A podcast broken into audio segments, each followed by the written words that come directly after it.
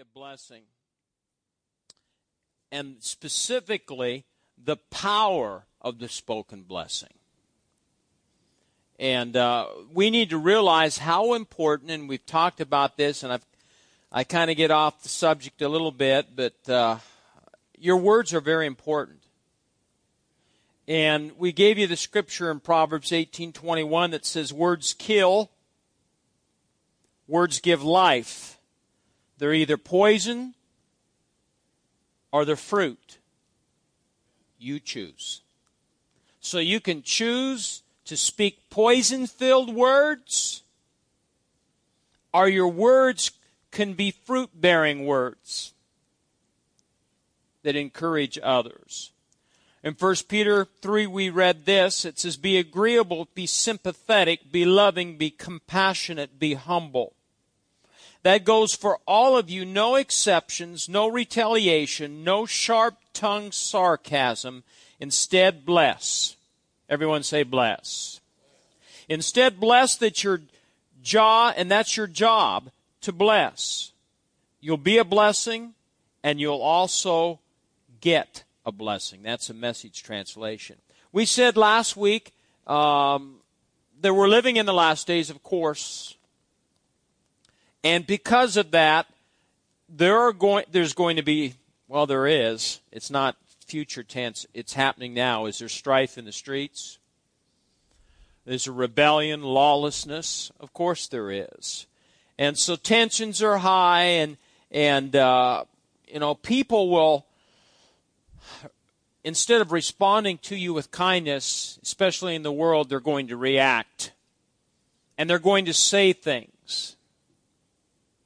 Romans 12, verse 14, or here, let me give you the, the, the scripture in Luke. It says, the, the climate of relationships in the last days, it says, the love of people will grow cold, there'll be hatred and betrayal, and all of it will be rooted in offense. So, people, we're going to have to really be careful that we don't allow our hearts to be easily offended.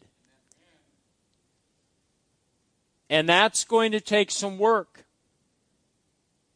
Because if you allow your heart to be offended, if you allow yourself to become embittered, your heart will grow hard. Amen. Romans 12:14 says, "Bless your enemies, no cursing under your breath." Well, you might you might say, "Well, pastor, I don't say anything bad about any anybody." But maybe you're not opening your mouth. If I could read your mind, don't look at me like that because all of you have been in that position. Well, I never said anything bad or evil or wicked. Did you think it? Yeah. Well, do you think God just doesn't see that? He knows every thought we think. Romans 12:14 Bless your enemies no cursing under your breath we should only speak good words about those who wish to bring harm to us. A decision to bless and not curse will cause a release of God's power in the realm of the spirit. A decision to bless instead of cursing others will release power in the realm of the spirit. My words are spirit and they are life. Amen. We should we said also that we should receive others like Jesus received us. We must learn to forgive instantly. Forgive instantly. Forgive instantly and overlook the faults of others. Is there anyone here that has any faults or is it just me? Am I the only one that has three, four hundred faults? Anybody with faults, raise your hand. Anybody know anybody else with faults? Well, just just be careful. I was guess where I was this week. Guess. Any guesses? Where I had an experience? What? No, no roundabout. What's the next one? Home? No. Well, I have experiences there every day. No. No, I don't go to Dairy Queen. No. Who? I heard it. McDonald. Who said McDonald's? I said McDonald's, and I I go and get my senior coffee. I'm a creature of habit. Every every day. I just pull up and say it's me, and they give me my senior coffee. So I went around and and to get my coffee, and it first thing happened. I was there ready to pull. And there's two stalls ready to, and it was my turn, and some guy whipped in right ahead of me. I mean, blatant disregard for me. This is how I started my day. And you know what I did? I smiled and I went like this, meaning, go ahead. So I let him go ahead. So I had no, I, instead of, I got too many people, so I, I decided I'd go around again. So I went around and there was a parking stall, and I thought, no, I'm going to skip it. I'll just go back to drive through. And I went to turn to go to the drive through, and they were doing work, and I couldn't get through, which meant I had to go back on 13th Street, which really would have fouled me up. I would have had to gone way around through Lewes and back, whatever. So I decided, no, there's a parking place, so I'm going to just back up. And I, no sooner had I stopped, a woman laid on her horn. He, not just beep, beep. Do you think I smiled after the first experience? I flunked the test. I rolled the window down. I didn't say anything. I'm so glad I didn't say anything. But I went like this to her. she saw, I just made it like this. I pulled in and she pulled out and she was out of state and I said, Good riddance. Don't ever come back to this McDonald's again. See, this is how God has developed me. You think I'm obsessive compulsive because I have to have my coffee every day at the same time and then my Casey's donut. But it's God working in me, both the will and to do of His good pleasure. It's developing the character in me. You ought to try it. Look at Genesis 41.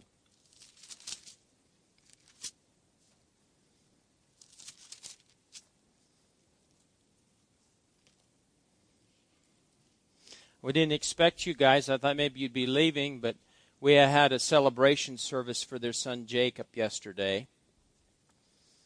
And uh, I got, to, while you're turning, I got to share this because this was a remarkable thing, I think. It's a little thing because my God is a God of little things. And we got out to the, the cemetery way over by Clearwater. Never thought I'd get there. Joyce said, "Are you, you think you get?" I thought, "My God, how long, how far is this? We're going farther south and south, but we got there, and we got all done. And there was a bumblebee, and they were looking at the flowers and they said, "Oh, look, there's a bumblebee." And and Dawn looked at me and she says, "We called Jacob Jacob Bee." Because he loved bumblebees. And didn't you put a, a what did you put into the casket? A, a bumblebee. And would you believe that bumblebee was on that coffin the whole time people were milling around talking after the service had ended? I thought that's pretty cool. That's that's my God. I had to share with that a little a little something lighter and joyful than the coffee experience. So. Now you're ready for Genesis 41. I want to talk to you just a few minutes about the history of blessing. We'll, and we'll get through this, and and uh, and I want to read something from the book that I'm studying. This is in Genesis 41, and look at verse 50. Genesis 41, verse 50. It says, And to Joseph were born two sons before the years of famine came and it says Joseph called the first name of the firstborn what? Manasseh. Which means what? Making forgetful. Everyone say forget. For God has made me forget all my toil and all my, in all my father's house. And the name of the second he called Ephraim. What's that mean? Fruitful. Everyone say fruitful. In the land of, of my affliction. Two sons were born to Joseph while he was in Egypt. Manasseh, making forgetful. Joseph said, For God has made me forget all my toil in my father's house. And of course, the second son he named Ephraim, fruitfulness. For God has caused me to be fruitful in the land of my affliction. Now Joseph gave his sons very significant names. And that's why names are important. All right? He desired to forget all the pain. Had he experienced some pain? Oh my. Yes, he had. He desired to forget all the pain and misery that he endured in his father's house. Place it in his past and bear fruit in his, in his future. You know, there's a scripture in, in the New Testament says we're to forget those things that are behind. I want you to realize today that you, you and I need to just kind of forget some painful things. A lot of us have experienced, you know, bad relationships and circumstances that would, which, you know, maybe brought discouragement. We're going to have to forget those things and be future focused. Focus on what's ahead. And that's hard sometimes when everything going on around you in your work environment at home or things that you're experiencing at McDonald's. These things can make it difficult. Steve's shaking his head. He understands. He's relating with me. We're going to have to forget because I want you to understand there's a fruitful future for God's people.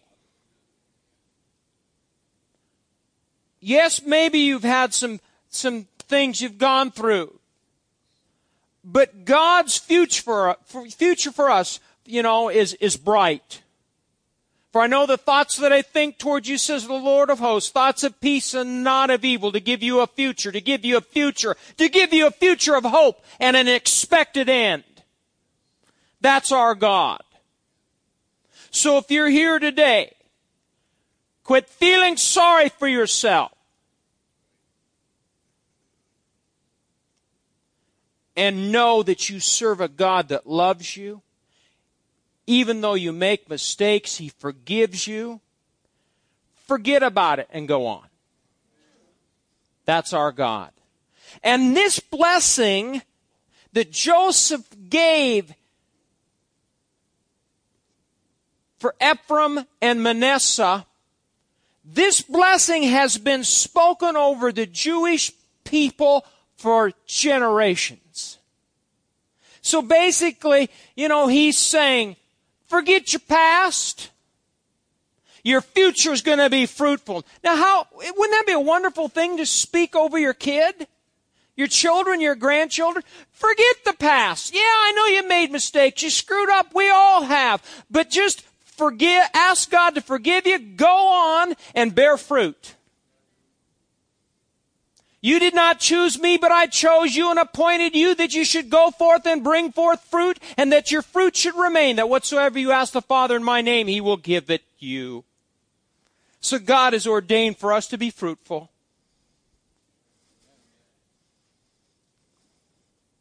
He wants us to bear fruit. So that's a wonderful blessing. That's why Joseph gave him, gave those you know, his two sons, his sons, very significant names. Look at Genesis 48.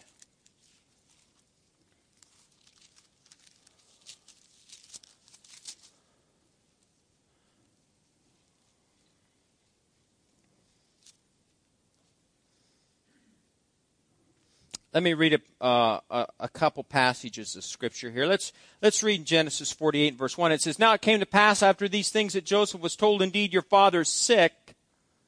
And he took with him his two sons, Manasseh and Ephraim.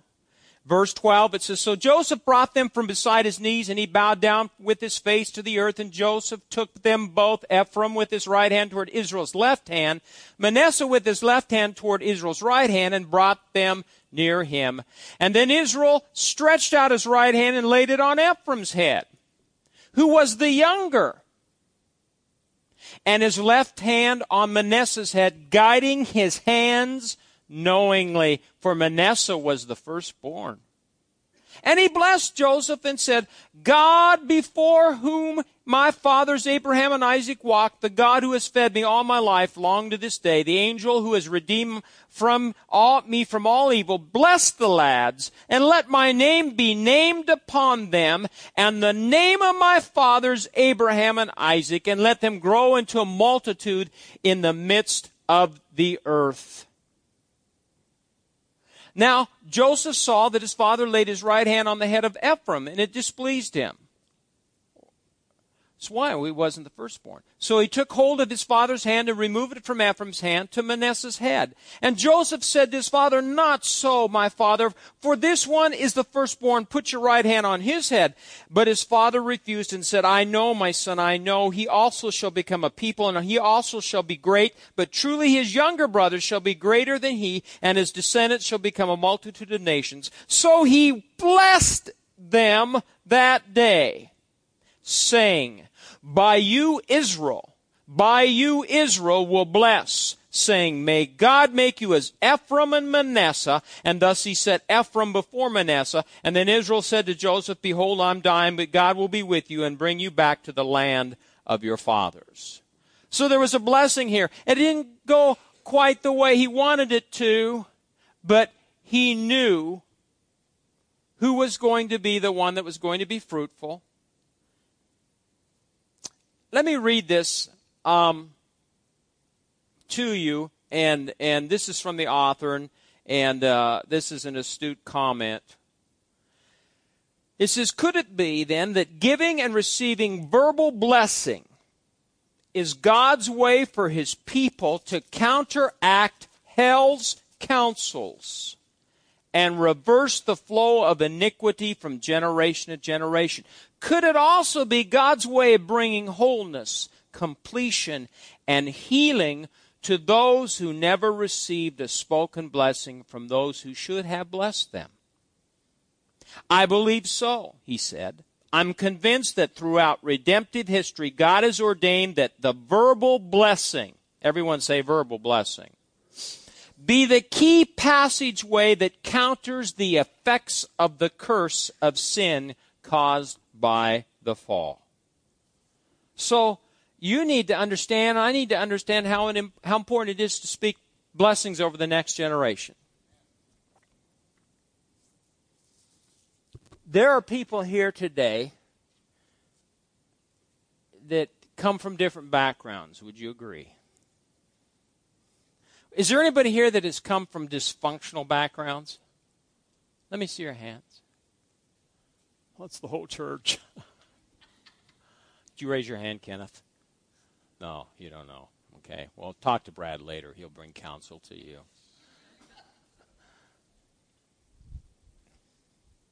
Some of you, how many of you grew up in a single household with a single parent? How many no parents? Basically on the streets on your own. Everybody here had parents, pretty much? Okay. How many adopted? One? Kathy and I were both blessed. We were blessed or, to be raised by a generation that that understood a good work ethic, and we both had good parents, good home lives, and and and we, as we look back, especially as I got older, I, I began to realize a lot of dysfunction in my parents. Behavior that when I was young I didn't recognize, but now I, as I grow older, I recognize there's some things that they did and, and how they responded and reacted was different. But uh, I'll give you a spiritual truth here because, now listen, blessings determine your identity. Blessings determine your identity. Verbal blessings and affirmation and this is the author, verbal blessing and affirmations are emotional building blocks that, vi- that are vital for personal growth and development. So do you think you're you blessing your children will help them? Help them grow? Sure it will. Do you think blessing your children will prepare them for the days ahead?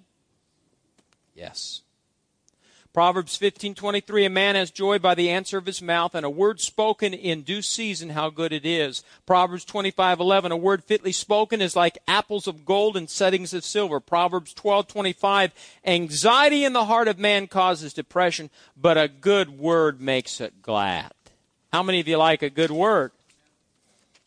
I'm going to read to you this this story. This is a powerful story because we're talking about how the Jewish people understood the power of blessing, the power of speaking a, a good word over their, their children, their grandchildren. he says, The door closed behind me with a thud of finality. It was another cold, gray January day in the city of Chicago, and I'd been called to the Northside Juvenile Detention Center by a worried mother. She'd attended our Sunday morning service just the day before and had given her life to Jesus. She was a Jewish woman in her middle 50s who, who still bore the numbers on her forearm from the Nazi death camp Auschwitz, having been taken there from Warsaw, Poland as a young girl. She also bore the emotional scars of a Holocaust survivor. Now, once again, she faced barbed wire and prison doors, this time from the outside. She'd asked that her 13 year old daughter, Leah, be incarcerated after her third runaway attempt. Or Leah, I should say. The mother told me that Leah's young heart was incapable of forming any, kind of emotional bond or loving relationship because of the years of rejection and physical abuse she'd suffered from her now absent Gentile father. As I followed the female security guard through long corridors of locked doors, I wondered what I would face when I met Leah for the first time.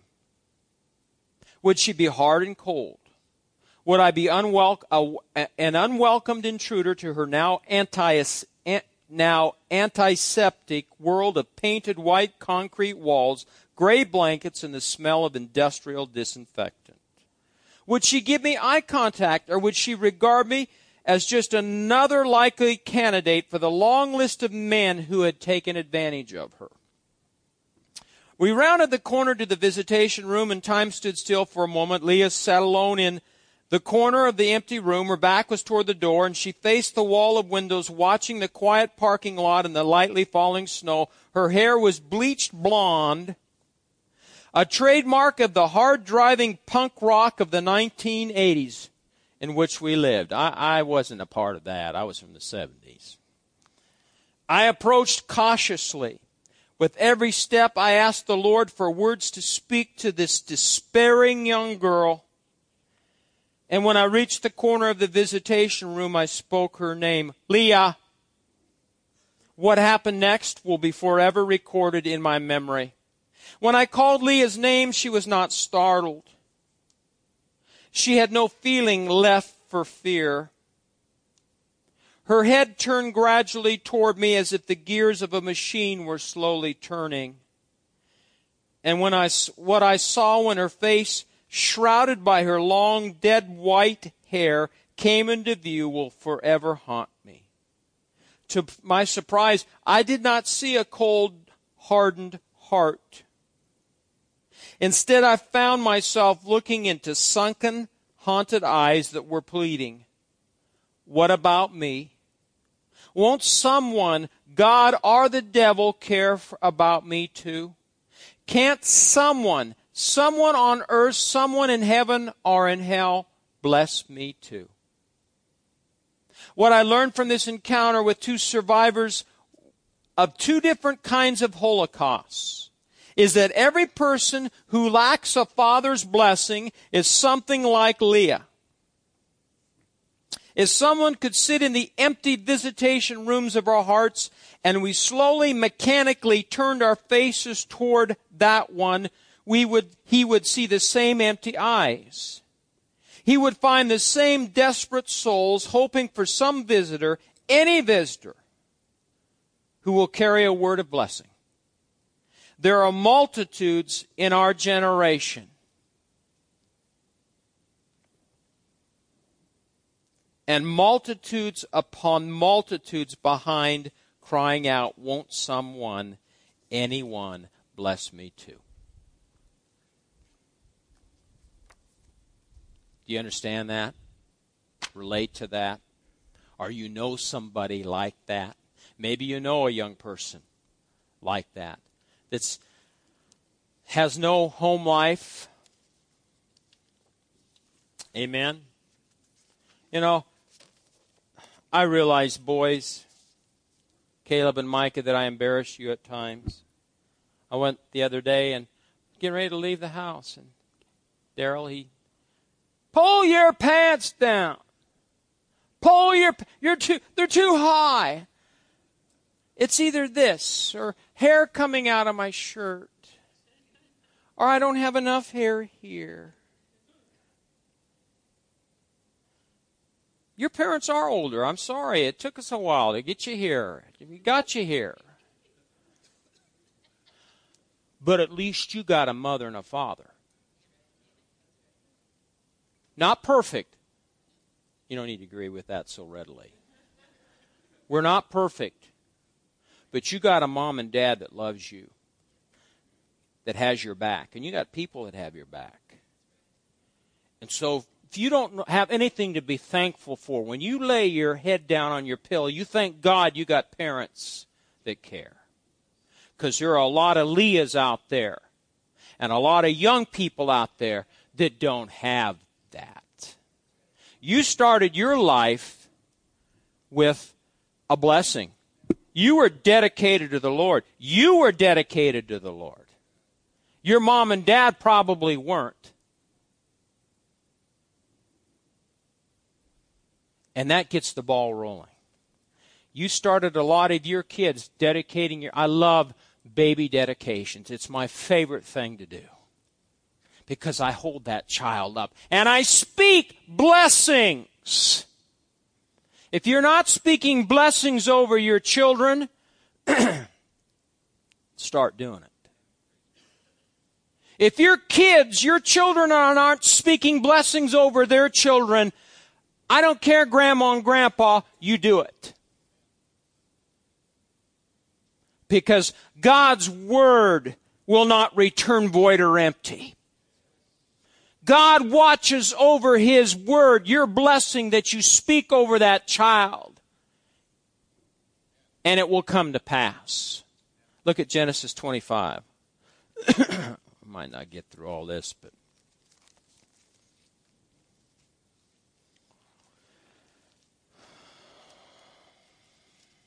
Genesis chapter 25 and verse 21.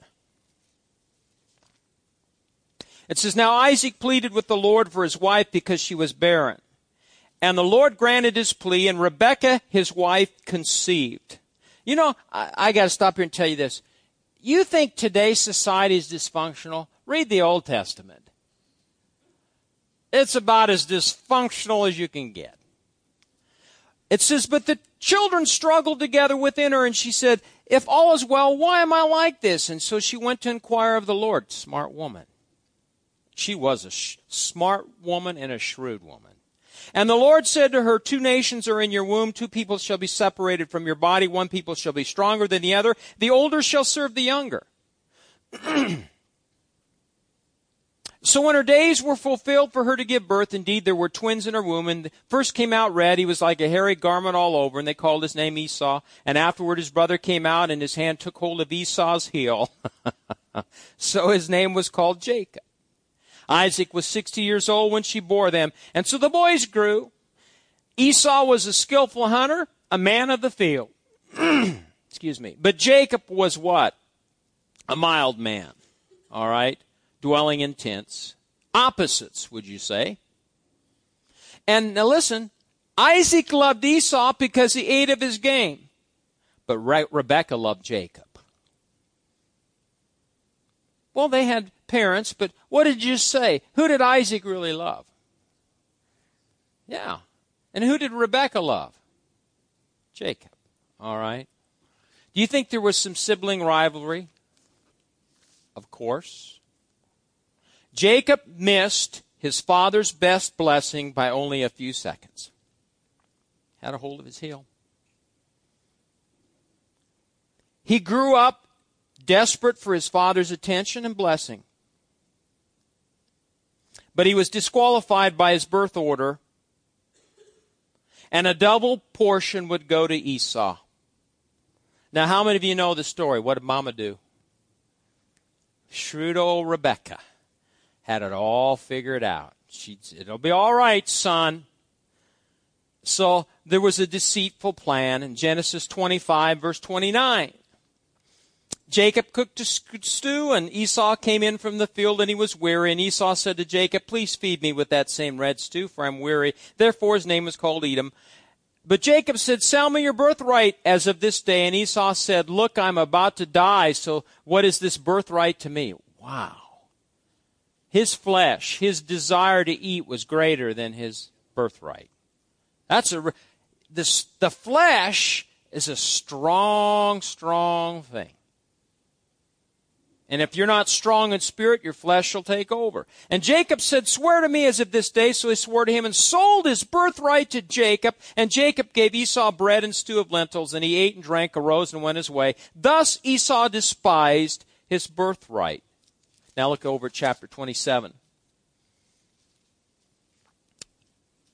where Isaac blesses Jacob. And look at verse 19. I'm kind of skipping around here because I don't want to read all the scripture for the sake of time here. Genesis 27:19 and Jacob said to his father, you remember what happened? Rebekah had him put on the hides, the furs and so he could deceive his father in thinking that he was Esau. Why? So he could get the blessing. Jacob said to his father, I'm Esau, your firstborn. I've done just as you told me. Please arise, let us eat of my game that your soul may be, that your soul may bless me. But Isaac said to his son, How is it that you found it so quickly, my son? And he said, Because the Lord your God brought it to me. And Isaac said to Jacob, Please come near that I may feel you, my son, whether you're really my son Esau or not. And so Jacob went near to Isaac his father, and he felt him and said, The voice is Jacob's voice, but his hands are the hands of Esau. And he did not recognize him because his hands were hairy like his brother Esau's hands. So he blessed him. And he said, Are you really my son Esau? And he said, I am. And he said, Bring it near to me, and I will eat of my son's game, so that my soul may bless, bless you. So he brought it near to him, and he ate, and he brought him wine, and he drank. And his father Isaac said to him, Come near now and kiss me, my son. And he came near and kissed him, and he smelled of the smell of his clothing, and blessed him, and said, Okay. Surely the smell of my son is like the smell of a field which the Lord has blessed. Therefore may God give you of the dew of heaven and the fatness of the earth, plenty of grain and wine. Let people serve you and nations bow down to you. Be master over your brethren and let your mother's sons bow down to you. Cursed be everyone who curses you and blessed be those who bless you. Wow. Was that a blessing? He thought he was giving it to his firstborn. All right. Then we go on and, and, and we see just like Leah, who said, Isn't there anyone here to bless me? In Genesis here in 27, let's go on and verse 30, it says, Now it happened as soon as Isaac had finished blessing Jacob, that Jacob had scarcely gone out from the presence of Isaac his father. Esau, his brother, came in from his hunting.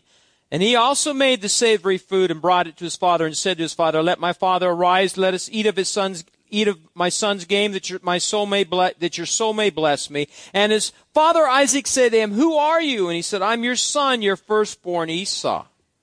And Isaac trembled exceedingly and said, Who? Where's the one who hunted game and brought it to me? I ate it already before you came, and I blessed him, and indeed he shall be, be he shall be blessed. And when Esau heard the words of his father, now listen, he cried with an exceedingly great and bitter cry and said to his father, Bless me also, O my father. And he said, Your brother came with deceit and has taken away your blessing. The cry of every person's heart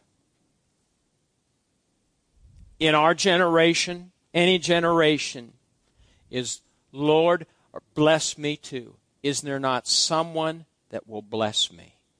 Yeah, Esau blew it. He sold his birthright and was taken advantage of by his brother. And it was too late. It's not too late to start speaking blessings over the next generation. Do you hear me? I'll close with this. he says, the unfathomable tragedy in Leah's story is that it is not unique.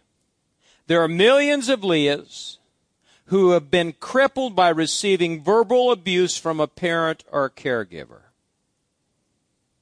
This cursing takes two forms. One is the destruction of verbal assault when a person hears words such as you're worthless. It's only a matter of time before she begins to believe them. The other is the devastating lack of speech altogether. Which also carries deadly consequences for one's identity and destiny. In other words, if you don't say anything, you're affecting your child's destiny. If you don't speak over your children, you don't speak over your grandchildren, you are affecting their destiny. When a person never receives affirmation, never hears reassuring or positive words like, I love you or I'm proud of you, or even words of simple encouragement like, you can do it, his inner confidence slips away in the silence and the void fills with feelings of worthlessness. Now listen.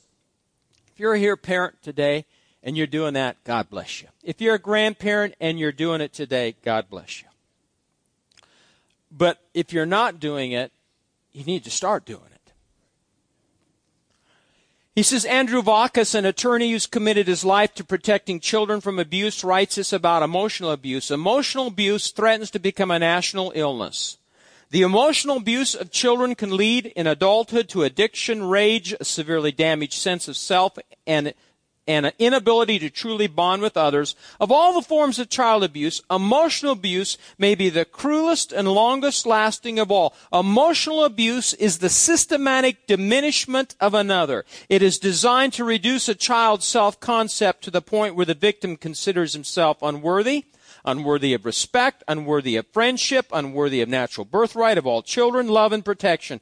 Emotional abuse can be as deliberate as a gunshot. You're fat, you're stupid, you're ugly. Emotional abuse can be active. You'll never be the success your brother was. I'm ashamed you're my son. Emotional abuse conditions the child to expect abuse in later life. Emotional abuse is a time bomb, but its effects are rarely visible because the emotionally abused tend to implode, turning the anger against themselves. The gist of what happened to Leah was that her identity was defiled. Her father's silent rejection, punctuated by destructive tirades, had left her drinking from the wellspring of shame. Once our identity is cursed, shame becomes the basis of our existence. The filter through which every thought and emotion is processed. Boy, isn't that so. Our view of others and our concept of the future is radically altered and contorted by this filter of shame. Saying, I made a mistake is, a, is healthy and comes from a well balanced introspection, but shame takes one beyond, I made a mistake, to the abyss of, I am a mistake. You see the difference?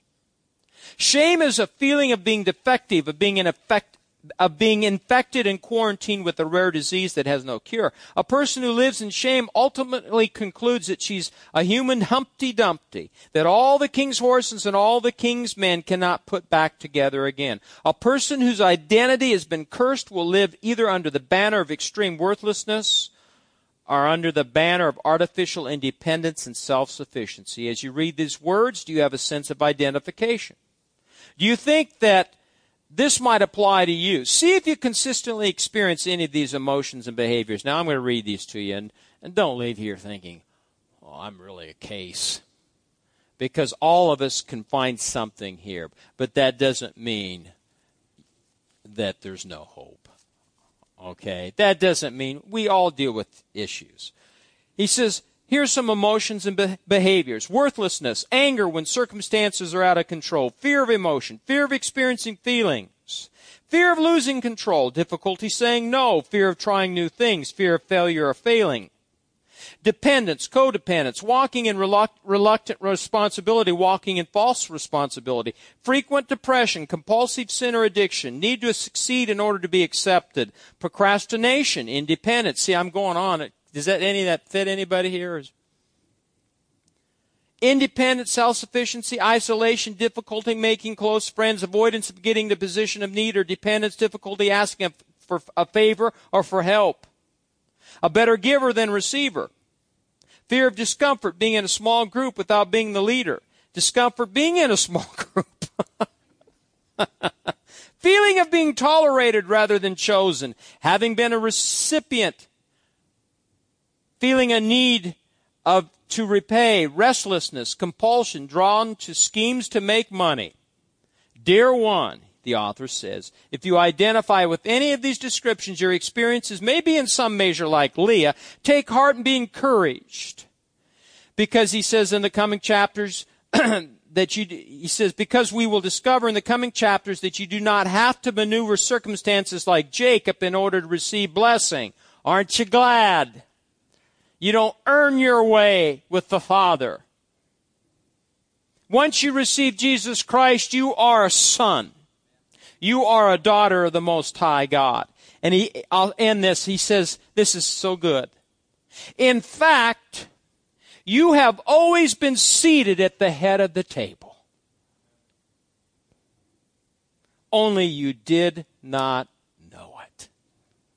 so no matter where you've come from, what you've experienced, what your past is, whether you were blessed, whether you were not blessed, whether you had a parent or did not have a parent or a caregiver, once you're born again and you receive Jesus Christ, you have a heavenly Father.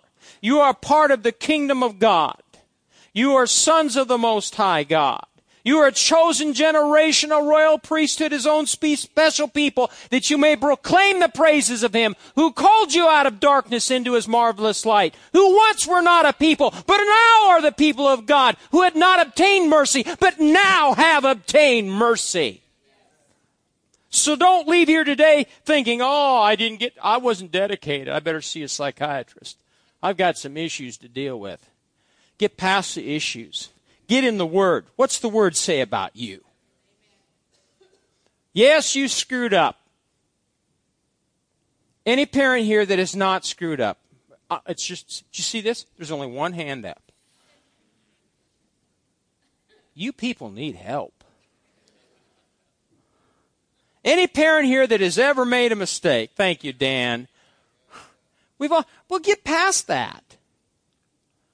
Start, you know, make a change. Speak the blessings. Amen.